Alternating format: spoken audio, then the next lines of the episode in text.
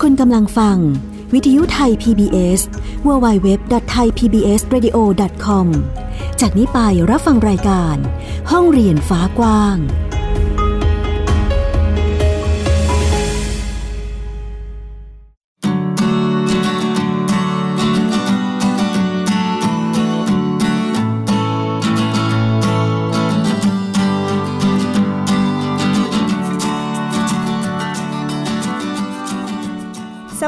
ค่ะคุณผู้ฟังยินดีต้อนรับเข้าสู่รายการห้องเรียนฟ้ากว้างค่ะ สวัสดีค่ะ แล้วก็พบกันอีกเช่นเคยค่ะ กับฟินิกเด็กหญิงสุภาพบงกตวอกเมอร์ค่ะ ค่ะ และดิฉันสกาวรัฐวงมั่นกิจการค่ะ อยู่ด้วยกันที่ w w w t h a i p b s r a d i o c o m นะคะ ซึ่งวันนี้รายการห้องเรียนฟ้ากว้างก็ยังคงนำพาคุณผู้ฟังไป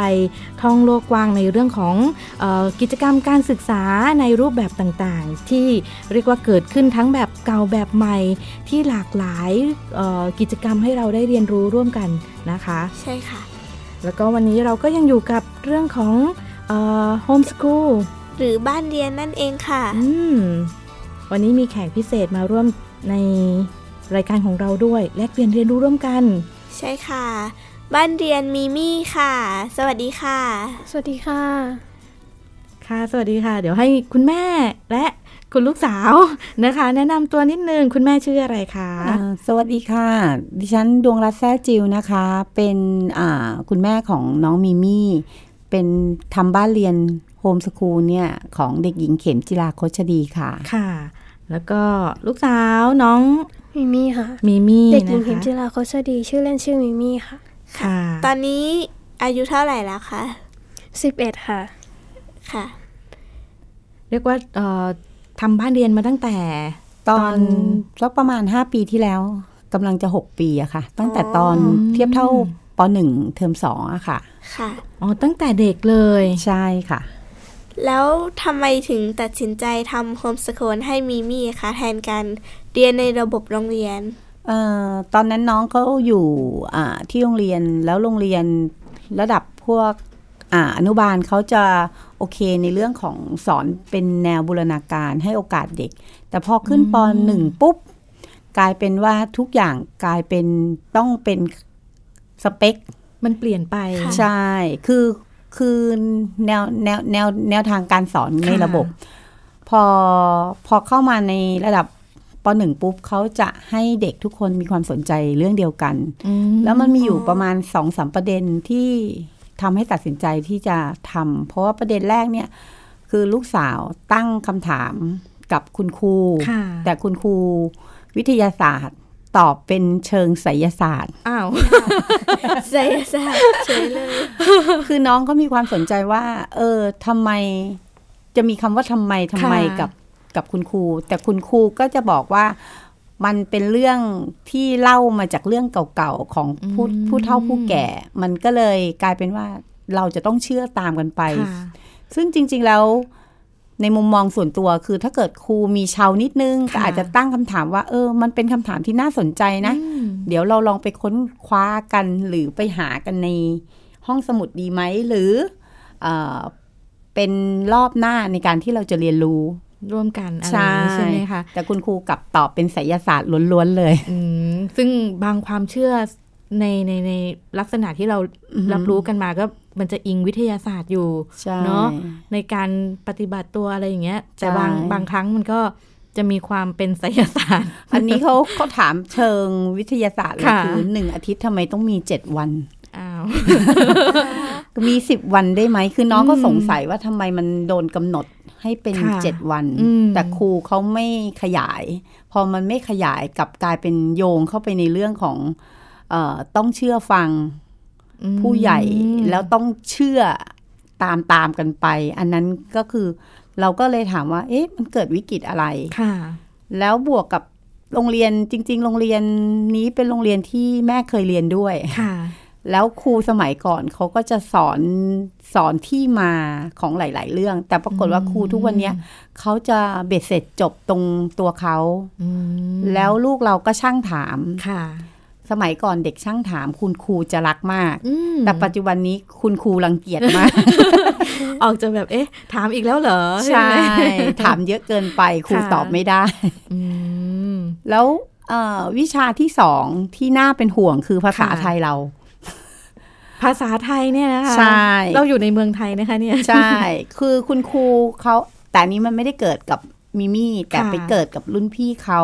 อืมคือคุณครูก็มีคุณแม่คนหนึ่งเขาก็เป็นใส่ใจลูกค่ะดูการบ้านทุกวันแล้วก็สอนอืมลูกเองทุกวัน ก็ปรากฏว่าเกิดกรณีพิพาทกับคุณครูภาษาไทย ซึ่งครูภาษาไทยเขาให้การบ้านมาคือมีคำว่าของอยู่ข้างหน้า ข้างหลังให้เติมอะไรก็ได้ที่เป็นแม่เกิล ปรากฏว่าเด็กทั้งห้องเติมอะไรทุกอย่างก็กากระบาดหมดเลย อ้าอ้าววเพราะว่าคุณครูอ่าผู้ปกครองคนนี้เขาก็ไปถามคุณครูว่าค่ะทำไมถึงผิด คุณครูก็บอกว่าเขาต้องการคำว่าเหลวอ๋อคือเด็กคนไหนที่ไม่ได้ตอบเหลวผิดหมดเลย ก็สรุปว่าทั้งห้องไม่มีใครตอบเหลวเลย ก็คือคือผิดหมดเลย มันเลยกลายเป็นมีการ ตีกรอบเฉพาะความคิดของคุณครู มันน่าจะเปลี่ยนเป็นชื่อวิชาทายใจคุณครูมากกว่าใช่ใจคุณครูเอ้วันนี้คุณครูคิดอะไรเอ่ยอะไรอย่างนี้ใช่ไหมคะใช่มันมันมันน่าจะสนุกมากกว่าการที่ว่าเป็นภาษาไทย เพราะการที่เด็กเรียนภาษาไทย แต่เด็กเข้ามานั่งเล่นเทมเกมทายใจเด็กก็แบบ เอ้ยมันอืมันรู้สึกว่ามันเป็นเกมใช่ได้เล่นใช่ แต่ปรากฏว่ามันไม่ใช่ไงค่ะ ก็เลยเราเราก็เลยเอ๊ะสองสองวิชาละ ก็มาเจอวิชาภาษาจีนอืมภาษาจีนปัจจุบันนี้มันเป็นการเรียนแบบจู้อิน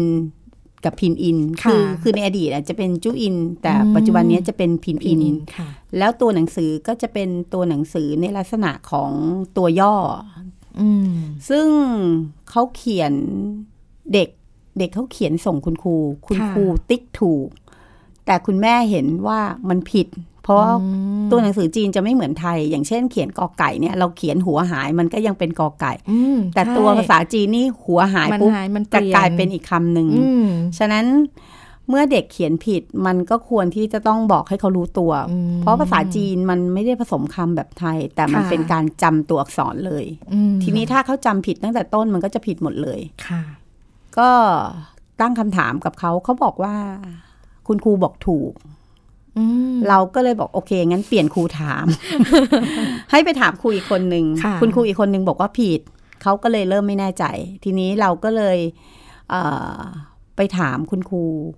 ว่า เออทำไมถึงติ๊กถูก ก็ปรากฏว่าคุณครูเขารู้สึกเหมือนกับเขารู้สึกเสียหน้าอืมเขาก็เลยนอยลูกสาวอืมเออค่ะแล้วก็กีดกันเด็ก แต่เด็กไม่รู้ตัวตอนนั้นเด็กเด็กค่ะเด็กเล็กมากเด็กเด็ก เด็กแทบไม่รู้ตัวแต่รู้สึกแปลกๆ แค่นั้นเองค่ะเอ่อก็เลยขอคุยกับคุณครูใหญ่ว่ามันเกิดอะไรขึ้น แล้วคุณครูใหญ่ก็เลยไม่ได้เล่าเรื่องนอย แต่เขาเล่าเรื่องว่าทำไมถึงต้องกากบาทอ่าอืมติ๊กถูกให้ลูกสาวค่ะเราก็เลยถามว่ามันเป็นการสอนที่ผิดนะอืมเพราะมันผิดก็คือต้องผิดแล้วก็โอเค แต่เขาก็ตอบได้สมูทอะเขาบอกว่าถ้าเรา เขาเขากากบาทให้เด็กจะไม่มีกำลังใจในการเรียนอืมเขาก็เลยเป็นจิตวิทยาในการให้กำลังใจในการเรียนเด็กค่ะ ซึ่งดั้งเดิมโรงเรียนเนี้ย เวลาที่เขาผิดปุ๊บเขาจะเอาคะแนนเป็นตัววัด ก็คือค่ะถ้าสมมุติว่าเขียนผิดปุ๊บเขาจะวงกลม แล้วเขาก็จะให้คะแนนลดลงหรือให้คะแนนน้อยกว่าอ่าเช่น สมมุติเขาตั้งคะแนนไว้ที่หนึ่งร้อยในการค่ะเขียนเขาก็จะบอกว่าเจ็ดสิบคะแนน เด็กก็จะเกิดคำถามว่าเฮ้ยเจ็ดสิบคะแนนเนี่ยฉันเขียนไม่สวยหรือฉันเขียนผิด เด็กก็จะกลับไปค้นหาค่ะแต่ปัจจุบันนี้คือ ติ๊กถูกอย่างเดียว แล้วก็เต็มร้อยอย่างเดียว เด็กก็จะไม่รู้ไง ทีนี้พอไม่รู้คุณก็ต้องบอก แต่เขาเลือกที่จะไม่บอก แล้วอ๋อถ้าเกิดพ่อแม่คนไหนที่ไม่เคยรู้ภาษาจีนเขาก็จะเข้าใจว่านี่คือค่ะตัวนี้อืมบังเอิญเราก็ยังยังมียังยังตกค้างอยู่ว่าเรื่องค่ะภาษาจีนเรายังพอได้อยู่หน่อย เราก็เลย ขอคุย พอคุยเสร็จกลายเป็นว่า คุณครูตั้งตั้งการ์ดกับเด็กอืมแล้วเราก็เลยมองว่าเอ้ยอย่างนี้มันก็ไม่แฟร์แล้วมันก็เหมือนกับทำให้เด็กรู้สึกแปลกแตกแยกค่ะไหนๆอยากจะแยกก็แยกออกมาเลยชัดเจนขอให้มีความชัดเจนกันไปเลยใช่เนาะอ่าฮะแล้วก็เป็นอีกส่วนหนึ่งที่คุณแม่ได้เรียนที่นั่นมาด้วยก็เลยสัมผัสได้ถึงความเปลี่ยนแปลงขอใช่งเอ่อวิถีของความเป็นครูใช่คือที่สมัยเกิดขึ้นคือสมัยก่อนเนี่ยที่เลือก ที่เลือกโรงเรียนนี้หนึ่งอ่ามันเป็นโรงเรียนขนาดเล็กค่ะแล้วก็เป็นของสมาคม ซึ่งเขาจะมีสมาคมดูแลอยู่แล้ว ฉะนั้นอืมมันไม่มีเรื่องของเอ่อเด็กน้อยแล้วโรงเรียนจะเจ๊งอะไรอย่างเงี้ยอ๋อค่ะแต่อันนี้ก็คือผู้บริหารเองเขาก็ เปลี่ยนแนวแนว คืออมคนที่ทำทำทำเพื่ออุดมการณ์ไม่อยู่ค่ะแล้ว อ๋อ มันมันเกิดการเปลี่ยนแปลงภายในช่แล้วก็จริง ๆ แล้วตัวอักษรจีนหรือว่าคนสอนในสมัยก่อนเนี้ยคุณครูหนึ่งคนจะสามารถสอนได้เกือบทุกวิชาใช่คือสามารถแทนกันได้ แต่ค่ะปัจจุบันนี้คือ คนนี้ต้องสอนอย่างนี้เท่านั้นห้ามสอนอย่างอื่นแล้ว ครูก็ไปต่อไม่เป็นเวลาเด็กถามวิชาอื่นเอออันนั้นอันนั้นก็เคยเจอในปัจจุบันนี้ค่ะ ก็เลยกลายเป็นว่า เออ แล้วเราแล้วเราให้เขาเรียนเนี่ย โอเคคนตอนครูอนุบาลเนี่ยคือเขาบูรณาการทุกอืมวิชาจริง ๆ แต่ค่ะพอขึ้นประถมปุ๊บคืออันนี้ก็มารู้ทีหลังว่าครูประถมกับครูอนุบาลก็ตีกัน เนื่องจากว่าแนวความคิดไม่เหมือนกันอืมเพราะว่าคุณครูประถมก็ยังมีความคิดว่าตัวเองจะ ขึ้นกระดานอย่างเดียวค่ะแล้วก็เด็กก็มีหน้าที่รับรู้ไปอย่างเดียวอืมมันก็เลยกลายแต่เด็กอ่าแต่อนุบาลเนี่ยจากคือเขาอยู่กับเด็กสามปี แล้วเขาก็จะรู้ว่าเด็กเป็นยังไง อย่างมีอยู่ช่วงหนึ่งตอนมีมี่อนุบาลเนี่ยค่ะเขาจะคิดเชิงซับซ้อนเยอะ คุณครูก็จะมาบอกว่า เนี่ยเด็กคิดขนาดนี้นะคุณแม่อืมคือเขาเขาเขาเห็นการเติบโตเหมือนกับตอนค่ะที่เราทำโฮมสกูลเราจะเห็นการเติบโตการเปลี่ยนแปลงของเขาเขาก็เห็นเหมือนกัน แต่พอขึ้นประถมปุ๊บ คุณครูไม่เห็นอะไรเลย ถามอะไรไปก็ตอบแบบภาษาวัยรุ่นสมัยก่อนก็คงบอกบื้อๆ คือคุณครูเขาจะตอบแบบทื่อๆค่ะแล้วเขาก็จะโยนคำถามว่า อ้าวมีอย่างนี้ด้วยเหรอ อะไรอย่างเงี้ย แล้วก็อืมอ้าวชีวิตชีวิตครูเป็นอย่างนี้แล้ว คือเราเรารู้สึกว่าควรจะมีความเปิดกว้างมากกว่านี้ใช่ไหม ใช่อืมเพราะจริงๆแล้วก็อ่า ตัวอักษรจีนในหนึ่งตัวเนี่ยเขาจะมีเรื่องคุณธรรมแฝงอยู่คือใช่ในในในการที่ออกมาเป็นตัวหนังสือ อันนี้ขอขอเผยแพร่แล้วก็ค่ะค่ะแบ่งปันนิดนึง คือในตัวภาษาจีนหนึ่งตัวเนี่ยมันจะมีรากของความเป็นจริงอยู่ค่ะแล้วก็อ่าจะมีนิทานคุณธรรมซ่อนอยู่อืมในทุกตัวอักษรค่ะแต่ตอนเนี้ยคุณครูที่สอนภาษาจีนในท้องตลาดหรือว่าในโรงเรียน ไม่มีใครสอนแบบนั้นแล้วอืมซึ่งตอนแรกที่ตัดสินใจไปที่เนี่ย เพราะว่าส่วนหนึ่งมาจากตรงนี้คือคุณธรรม ที่เราอยากได้จากตัวอักษรจีนมันหายไปมันไม่มีเลยอืไม่ได้หายไปเฉยๆมันมันไม่ไม่มีมีเลเลยยหายไปแล้ว หาไม่เจอใช่หาไม่เจอศูนย์พันเลย โอ้โห ก็เลยเป็นเหมือนจุดประกายว่า ไม่ได้ละ ฉันต้องใช่จัดการกับการกระบวนการเรียนรู้ของลูก ใช่คืออคือถ้าเกิดรู้ก่อนปิดเทอมคุณครูก็จะโดนพอดีมารู้ตอนปิดเทอมลูกมาเล่าให้ฟัง เราก็เลยตัดสินใจว่าเปิดเทอมเราไม่ไป แล้วตอนนั้นก็มารายการไทยพีบีเอสนี่แหละ แต่ค่ะมารายการเด็กค่ะแล้วก็เจอพี่คนหนึ่งอ่าพี่เขาก็เลยบอกว่าทำโฮมสคูลเลยอืมมีการเชียร์กันด้วย เราก็เลยบอก เอ้ย เราพอจะรู้เรื่องโฮมสคูลมาค่ะแต่ตอนนั้นมันนานมากตอนที่เขายังอยู่ในอ่าเพิ่งขวบเดียว อันนั้นมันหลายปีมากเลยนะใช่คะตอนขวบเดียวเนี่ยเคยมีพี่เขาบอกว่ามันมีโฮมสคูลแต่แต่ตัวผู้สอนจะต้องค่ะไปมีวุฒินู่นวุฒินี่อืมเพื่อที่จะสอนแล้วก็ต้องพาเด็กไปตระเวนเรียนทุกวิชาโอ้โหซึ่งเราก็เลยเฮ้ยเราคงทำไม่ได้แน่ค่ะแต่พอเจอคนที่สองที่ไทยพีบีเนี่ยค่ะเขาก็บอกว่า แม่นิ้งไม่มีอะไรยุ่งยากหรอก แค่เราอยากสอน อืมแค่นั้นเอง จบทุกอย่างจบที่เราอยากสอน ใช่เลยใช่ไหมเออแล้วเขาก็ให้แนวทางว่า เออ เราจะต้องทำยังไงค่ะนั่นก็คือเป็นจุดเริ่มต้นของการที่เราก้าวเข้ามาในโฮมสคูลเพราะตอนนั้นจริงๆก็เริ่มควานหาโรงเรียน แต่ไปดูโรงเรียน ตอนนั้นก็เข้ามายุ่งกับไทยพีบีเยอะแล้วแต่ก็บังเอิญเจอคุณครูบางโรงเรียนค่ะไม่ออกชื่อนะคะ ก็คือค่ะตอนมาอยู่กับ ออกอะไรทำอะไรด้วยกันเนี่ยค่ะดูรู้สึกว่าเป็นครูในอุดมคติมากเลย แต่พอเราไปถึงโรงเรียนปุ๊บอ้าวทำไมคุณครูเป็นอย่างนี้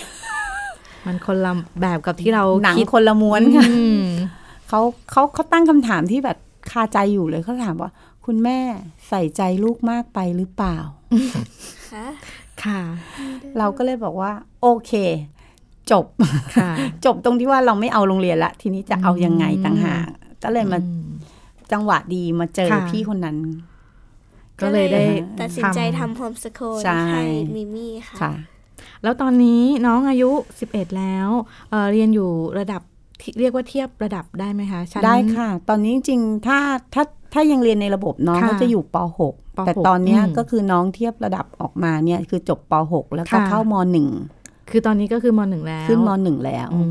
มแล้วก็มีแอบแวบ แอบแวบเออแอบแวบไปดูอ่าเขาเรียกอะไรนะ เด็กในระบบ คือชะแวบชะแวบเข้าไปในโรงเรียนมาเหรอคะ ใช่ โอ้โห เพราะก่อนหน้านี้จริงๆ แล้วตอนระดับประถมเนี่ยก็คือไปขอคุณครูค่ะเรียนร่วมอ๋อแต่ไม่คุ้มเลยเรียนสามวันเป็นเป็นเป็นค่าอยู่ประมาณเดือนครึ่งเลิกเลย โอ้โหไปโรงเรียนเพื่อไปรับไข้มานี่เอง ใช่ค่ะ แต่พอขึ้นมามหนึ่งเนี่ยก็คืออยากให้น้องเขามาตัดสินใจว่า เอะในระบบคือคือน้องอะเขาตัดสินใจว่าอยากจะทำบางสิ่งบางอย่างที่มันจะต้องเกี่ยวกับระบบค่ะเขาก็เลย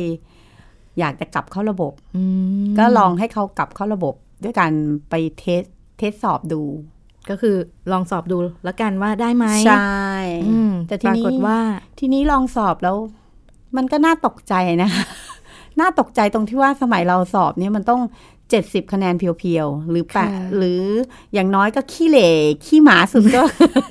ต้องขอโทษด้วยนะคะ คือค่ะขี้เหร่สุดเนี่ยมันน่าจะต้องมีหกสิบเปอร์เซ็นเพียวๆ ไม่อืมไม่รวมอย่างอื่นค่ะ แต่ปัจจุบันนี้มันเหมือนกับว่าเด็กมีคะแนนแค่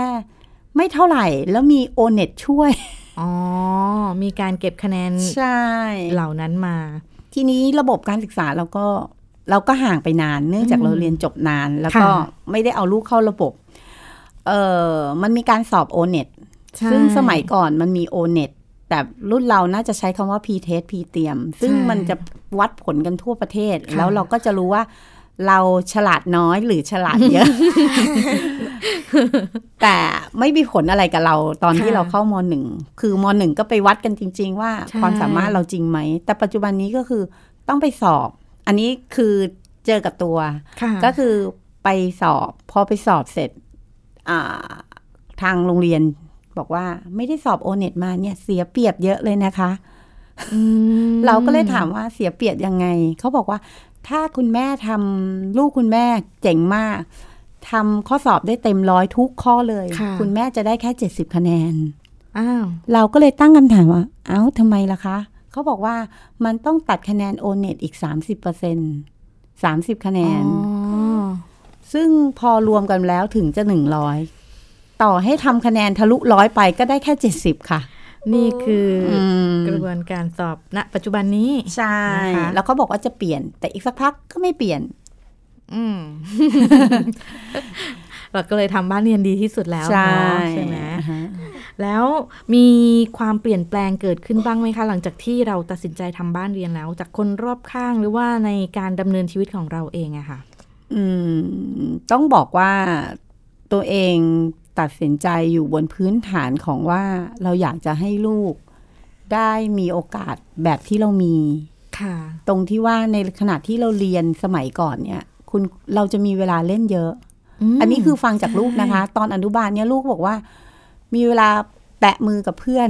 อ๋อได้แค่ตอนเข้าห้องน้ำเอ้ออนุบาลเหรอคะ ใช่ค่ะ เล่นก็ไม่ได้เล่น พอเลิกปุ๊บทุกคนก็จะแห่กันกลับบ้านค่ะแล้วก็อืมเราจำได้ว่าโรงเรียนเนี้ยเราจะกลับบ้านกันประมาณหกโมงเย็น แต่ค่ะโรงเรียนปัจจุบันของตอนที่ลูกเรียนอยู่เนี่ย ลูกได้ต้องกลับบ้านก่อนสี่โมงคือเลทสุดก็คือสี่โมงต้องรีบกลับกันแล้ว ห้ามห้ามห้ามอยู่เกินสี่โมงเพราะโรงเรียนจะปิด อ๋อ คือเกณฑ์เด็กออกเลย ใช่ ประมาณว่าประตูปิดแล้วสานะมสามโมงครึ่ง แล้วเต็มที่สี่โมงเนี่ยค่ะ ถ้าถ้าเด็กคนไหนเรียนพิเศษ ก็เต็มที่ก็สี่โมงอืไม่เกินไม่เกินจากนี้ แล้วหลังจากนี้เด็กไปทำอะไรกันเอ่ยก็กลับบ้าน กลับบ้าน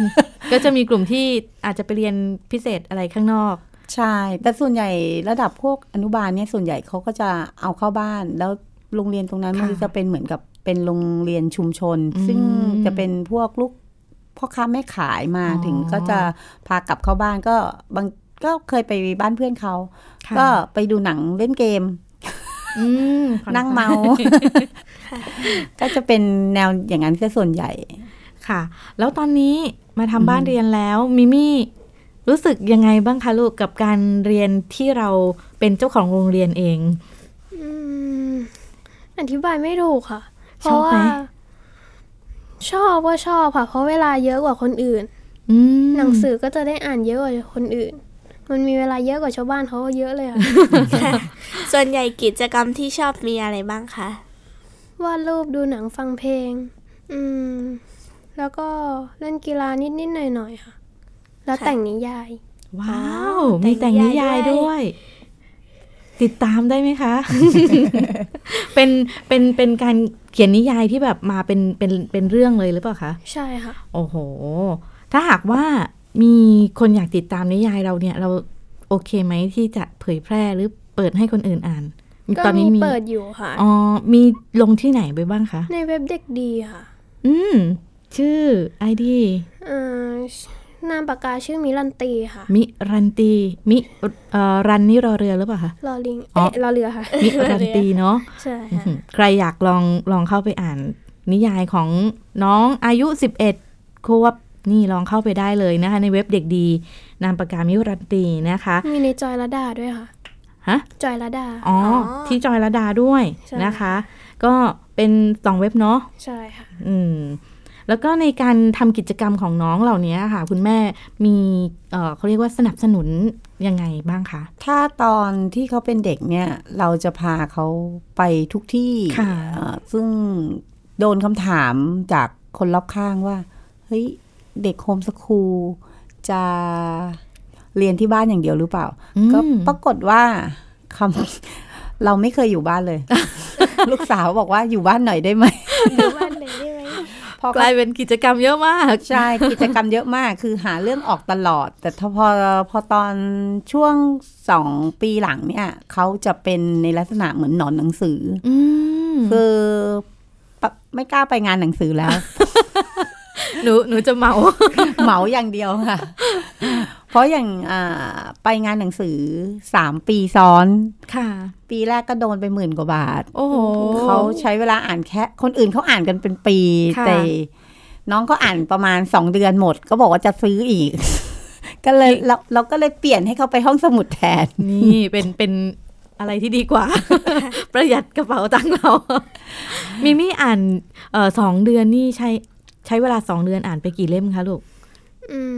มโดยประมาณได้ประมาณก็สามร้อยกับสี่ร้อยเลยฮะแสดงว่า อ่านเก่งมาก อ่านไวมาก ใช่ค่ะ เขาเป็นคนอ่านหนังสือเร็วมาก เพราะว่าจากเคยที่อ่านคู่กัน เขาจะอ่านหน้าหนังสือจบแล้วเรายังจะไม่จบ โอ้โหเขาจะอ่านอ่านกรอกตาได้เร็วมาก แต่แรเยี่ยกมมากเลย แต่แรกเริ่มเดิมทีเนี่ย เขาจะอ่านหนังสือที่ไม่มีภาพค่ะเขาเขาจะได้เปรียบคืออ่านไวกว่าคนอื่น ใช่ใช่ไหมพอมาอ่านหนังสืออมที่เป็นภาพนี่ก็ยิ่งยิ่งยิ่งโอ้มันยิ่งคูณสองไงอืมมีความบันเทิงอยู่ในหัวใจด้วย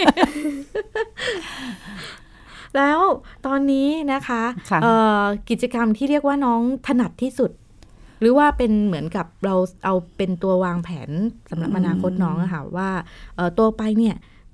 มิมี่จะทำอาชีพนี้นะอะไรแบบเนี้ยค่ะมีมีเกิดขึ้นบ้างหรือยังคะคือจริง ๆ แล้วตัวเขาค้นค้นตัวเองเจอเมื่อก่อนมีนาที่ผ่านมา ว่าอืมเขาอยากจะเป็นอะไรนะคะลูกอ่าเร็วกว่านั้นค่ะอ๋อเร็วกว่านั้นเร็วกว่านั้น เพียงแต่ยังอาจจะไม่ได้บอกใช่ใช่ไหมเขามาบอกเอาตอนมีนาค่ะเกือบเกือบๆไปเดือนแล้วว่าเขาอยากเป็นสัตวแพทย์ นั่นคือสาเหตุที่จะต้องกลับเข้าระบบอืม แล้วก็เลยต้องไปสอบโดยที่ไม่มีโอเน็ตแล้วสอบได้ด้วย เออจริง ๆ สอบได้ไหม สอบได้ แต่ถ้าเกิดมีโอเน็ตจะติดเลย แต่อันนี้คือไม่ติด เพราะเราไม่มีโอเน็ตเพราะว่าอืมคือที่ตะกี้นี้เล่าค้างไว้ว่าตรงนี้ตรงมันน่าตกใจตรงที่ว่า ปัจจุบันเนี้ยเด็กมีคะแนนแค่สามสิบคะแนน ถึงสี่สิบคะแนนก็สามารถเข้าเข้าเข้าโรงเรียนค่ะระดับ top top ได้อะเราเลยตั้งคำถามว่า เฮ้ย เด็กฉลาดจริงหรือเปล่า เป็นเหมือนความพยายามที่จะเก็บคะแนนนู่นนี่ยิบถูกย่อยมารวมรวมๆกันถูกแล้วก็อะคุณเก่งมากเข้าที่ใช่นี่ไปเข้าที่นั่นไปใช่ใช่ไหมคะ ที่น่าตกใจน่าตกใจสำหรับเด็กในระบบนะคะ คือค่ะลูกสาวเนี่ยก่อนที่จะเข้าเขาก็บอกว่าเขาอยากเป็นสัตวแพทย์แต่ค่ะเขายังสนใจที่จะอ่านหนังสือที่ไม่ได้เตรียมเตรียมสอบเข้าอืม แล้วได้อ่านหนังสือเตรียมสอบเข้าจริงๆถ้านับเป็นชั่วโมง น่าจะไม่เกินสี่ห้าชั่วโมงอะโอ้โหในในในในการอ่านสะสมของเขาค่ะนะคะ ก็คือลองจับจับดูอะน่าจะเต็มที่ไม่เกินสามสี่ชั่วโมง แต่เขาได้คะแนนคะแนนเท่า ๆกับเด็กที่เรียนมาห้าปีอะโอ้โหมีประโยชน์ไหมอะในการเข้าไปเรียนห้าปีโอ้ไม่ไม่ใช่เขาเก่ง แต่กำลังจะบอกว่าเด็กทุกคนทำได้เหมือนกันค่ะแต่สิ่งที่เกิดขึ้นก็คือเอ่อ กลายเป็นผลลัพธ์ อืม ว่าห้าปีได้แค่เนี้ย อืม แต่อยู่ที่เด็กอยู่ห้าชั่วโมงได้เท่านี้เท่ากันค่ะค่ะอือหืออยู่ที่ความตั้งใจแล้วก็ความสามารถของเด็กแต่ละคนด้วยนะคะ ควาใช่มถนัดความชอบใช่แล้วทำไมมิมี่ถึงอยากเป็นสัตวแพทย์ล่ะคะ อ่าอืม ต้องเล่าย้อนกลับไปตั้งแต่เมื่อปีที่แล้วค่ะโอ้ช่วงกลางกลางๆปี จัดไปค่ะ ช่วงนั้นคือแมวที่บ้านเป็นหัดเยอะมากค่ะ คือระบาดทั่วเลยอืมตัวแรกที่เสียคือแมวที่หนูรักที่สุดอืมอืมอาการมันไม่ออกอะไรเลยหนูเลยไม่รู้ว่ามันเป็นหรือเปล่ามาออกอีกทีก็จะไปแล้วค่ะมันคือรักษาไม่ไหวแล้เหมือนวใช่ค่ะ เหมือนกับว่า ถ้าหนูรู้มีความรู้หนูก็จะสามารถช่วยมันอยู่ได้ค่ะอืค่ะมเป็นเหมือนแรงบันดาลใจใช่ค่ะแรงบันดาลใจในการที่จะเลือกทำอาชีพที่รักเพื่อสร้างหรือรักษาสิ่งที่รักไว้ให้อยู่กับเราด้วยนะคะและสำหรับวันนี้ได้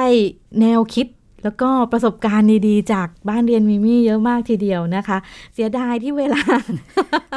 น้อยไปนิดนึงค่ะเอาไว้เดี๋ยวมีโอกาสเราก็มาแลกเปลี่ยนเรียนรู้เพิ่มเติมกันอีกนะคะ ซึ่งวันนี้ก็ต้องขอบคุณบ้านเรียนมิมี่เอ่อแม่นิ้งแล้วก็น้องมิมี่มากๆเลยค่ะ ขอบคุณค่ะ ขอบคุณค่ะค่ะขอบคุณค่ะ